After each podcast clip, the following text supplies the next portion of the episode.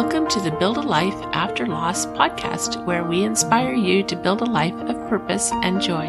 Our aim is to encourage your hope in the future and strengthen your confidence. I'm your host, Julie Clough, life coach and certified grief recovery specialist. Hello, my friends. Welcome to episode 67 Increasing Hope. As you know, I'm writing a book. And as per my publisher, it's meant to be inspirational. And that feels like a tall order. I, it's actually, if I think about it, it can become overwhelming. So I try to just split it up into manageable pieces. And I'm hopeful that as I work on it, it will be inspirational. If you haven't already, be sure and get on the mailing list uh, to be the first to know when the book is out. Last week, I set aside more than half of my week for writing the book, and I wrote 14,000 words. Now, the brain loves numbers, so anytime you can set a goal with numbers, that's a good thing. 14,000 words, that's more than a quarter of the book. And I'm excited to be making that kind of progress because with those additional 14,000 words, I'm about halfway through writing the first draft and I'm celebrating. I celebrated last week that I accomplished that. This week, I'm still celebrating that, that I'm celebrating that I was able to do that. It's, it's not easy, but I'm super grateful for heavenly help and for the support of my family and friends as I work on this project. And celebrating your wins is important. Recognize the tiniest things that go well and celebrate. When you do that, you'll start to notice more and more good things that are happening for you. More and more things that you are doing that are worthwhile that you feel good about. And it will increase your success energy. But I also acknowledge that if you're listening, you may be in heavy grief. You may be in those early, excruciatingly painful early days of loss and grief. And getting up in the morning may be your biggest win right now. And that's totally okay.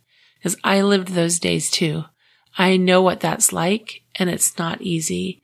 And I applaud you I applaud you for listening today and giving yourself some great input because when you give yourself good input, when you give yourself inspirational things or things that are positive and uplifting, that helps you. As you feed yourself hopeful messages, you'll increase your hope in the future, which is an important aspect of healing.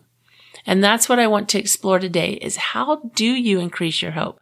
Because I talk about hope a lot. I think it's super important. It is so important. Hope is essential to healing. If you don't have a hope that you can heal, how can you heal? You've, you've got to have hope.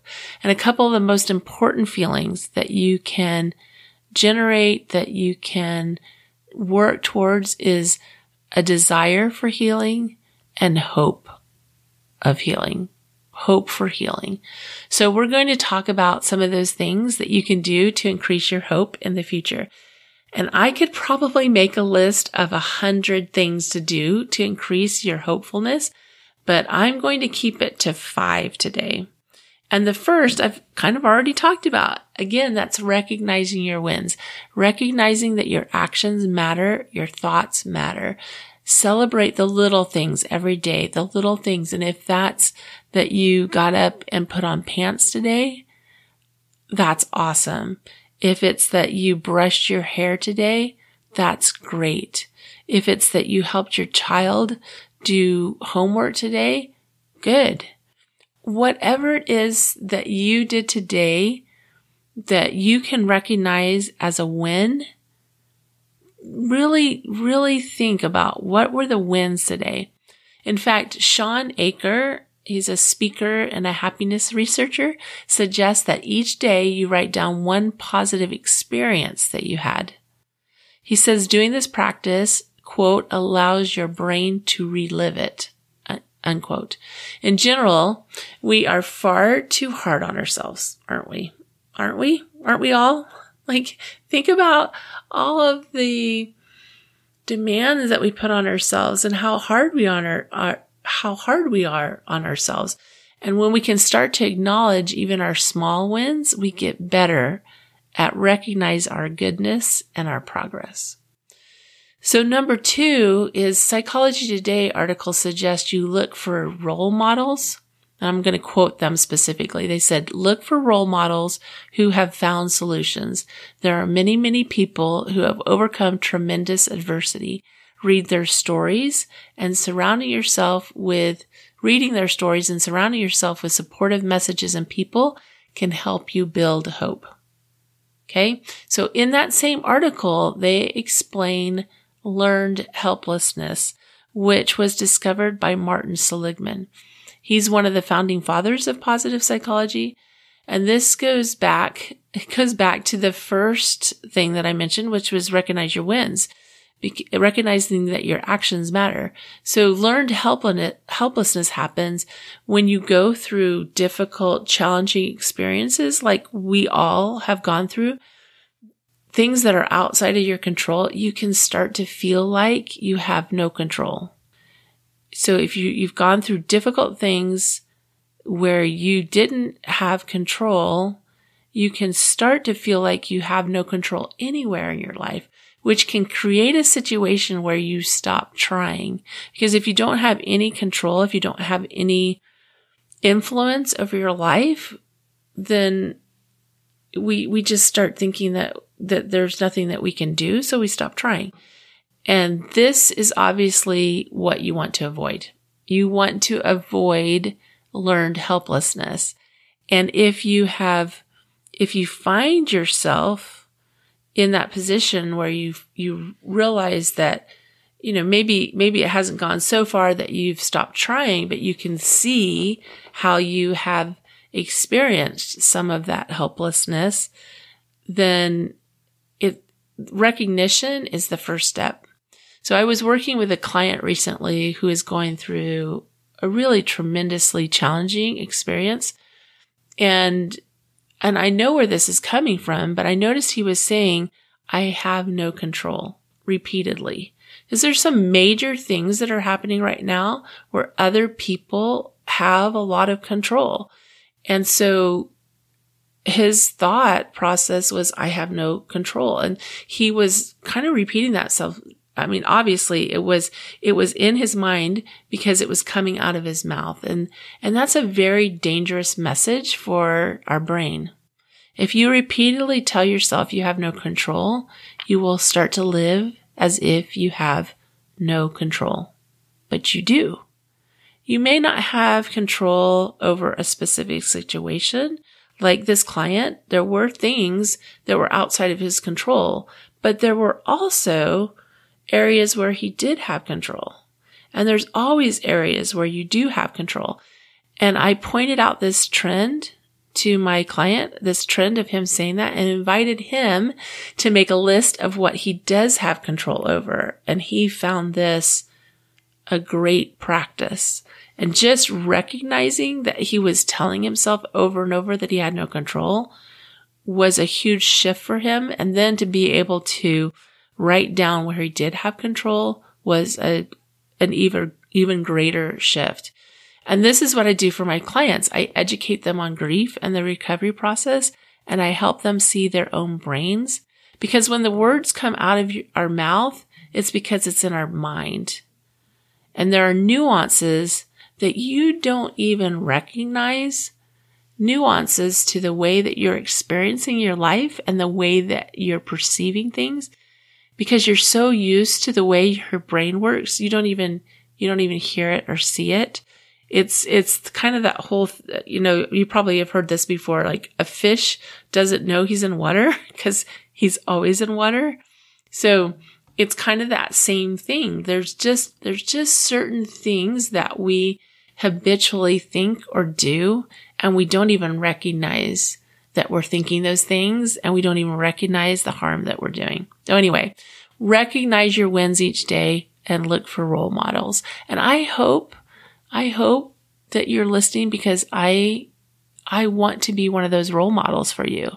If you don't have hope for your future right now, even using an affirmation like, if Julie can heal, maybe I can too. If Julie can heal, maybe I can too. Look for hope around you and use it as a stepping stone. Stair step beliefs can be very helpful. So even if, even if you're at that place right now where you're thinking, I don't know if I can do this, if you can look around you either at myself or a friend and you can say, if they can heal, maybe I can too.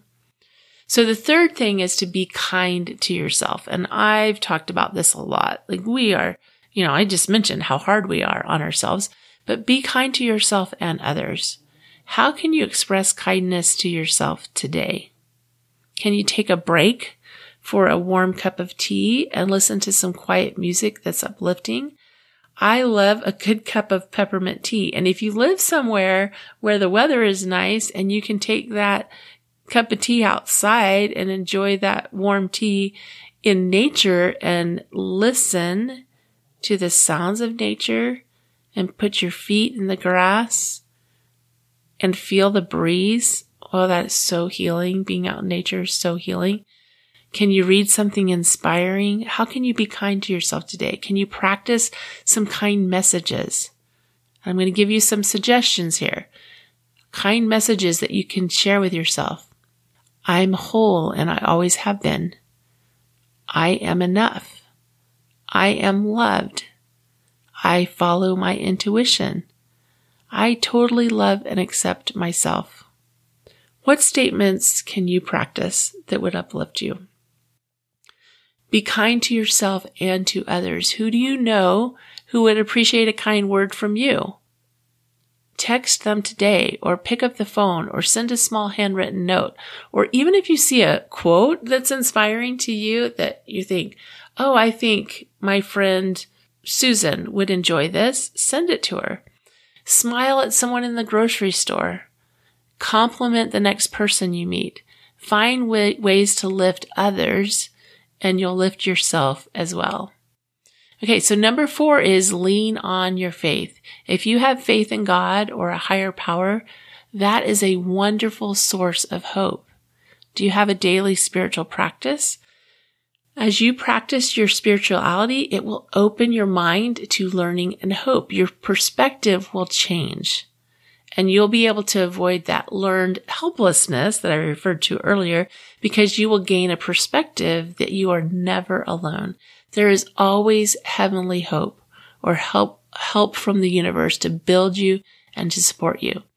I heard a quote this weekend actually at church. The Center of Bible Engagement. They study, as the name suggests, the people, people's engagement with the Bible. And from their website, what they have found in their study is that, quote, the life of someone who engages in the scriptures four or more times a week looks radically different from the life of someone who does not. In fact, the lives of Christians who do not engage the Bible most of the days of the week are statistically the same as the lives of non-believers. Okay, what was the magic number? Four. Four or more engaged in spiritual practices four or more times a week. Part of the research that they did suggests that those who engage in the Bible four times a week, these are just a couple of the, of the statistics, but they found that those who engaged in the Bible four times or more a week are 59% less likely to view pornography. And I would imagine that would extend to other risky behaviors also and they are 30% less likely to struggle with loneliness. So if you're struggling with loneliness, leaning on your faith can be very, very helpful. And this speaks, this whole idea, this study, this speaks to the importance of continuing or strengthening or even starting a spiritual practice. That could look like Bible study. That could look like meditation. There's so many meditation apps out there that you can download and just listen and learn more about meditation. What is your spiritual practice? What are you practicing? And how can that increase your hope? Number five, write about what you want in the future.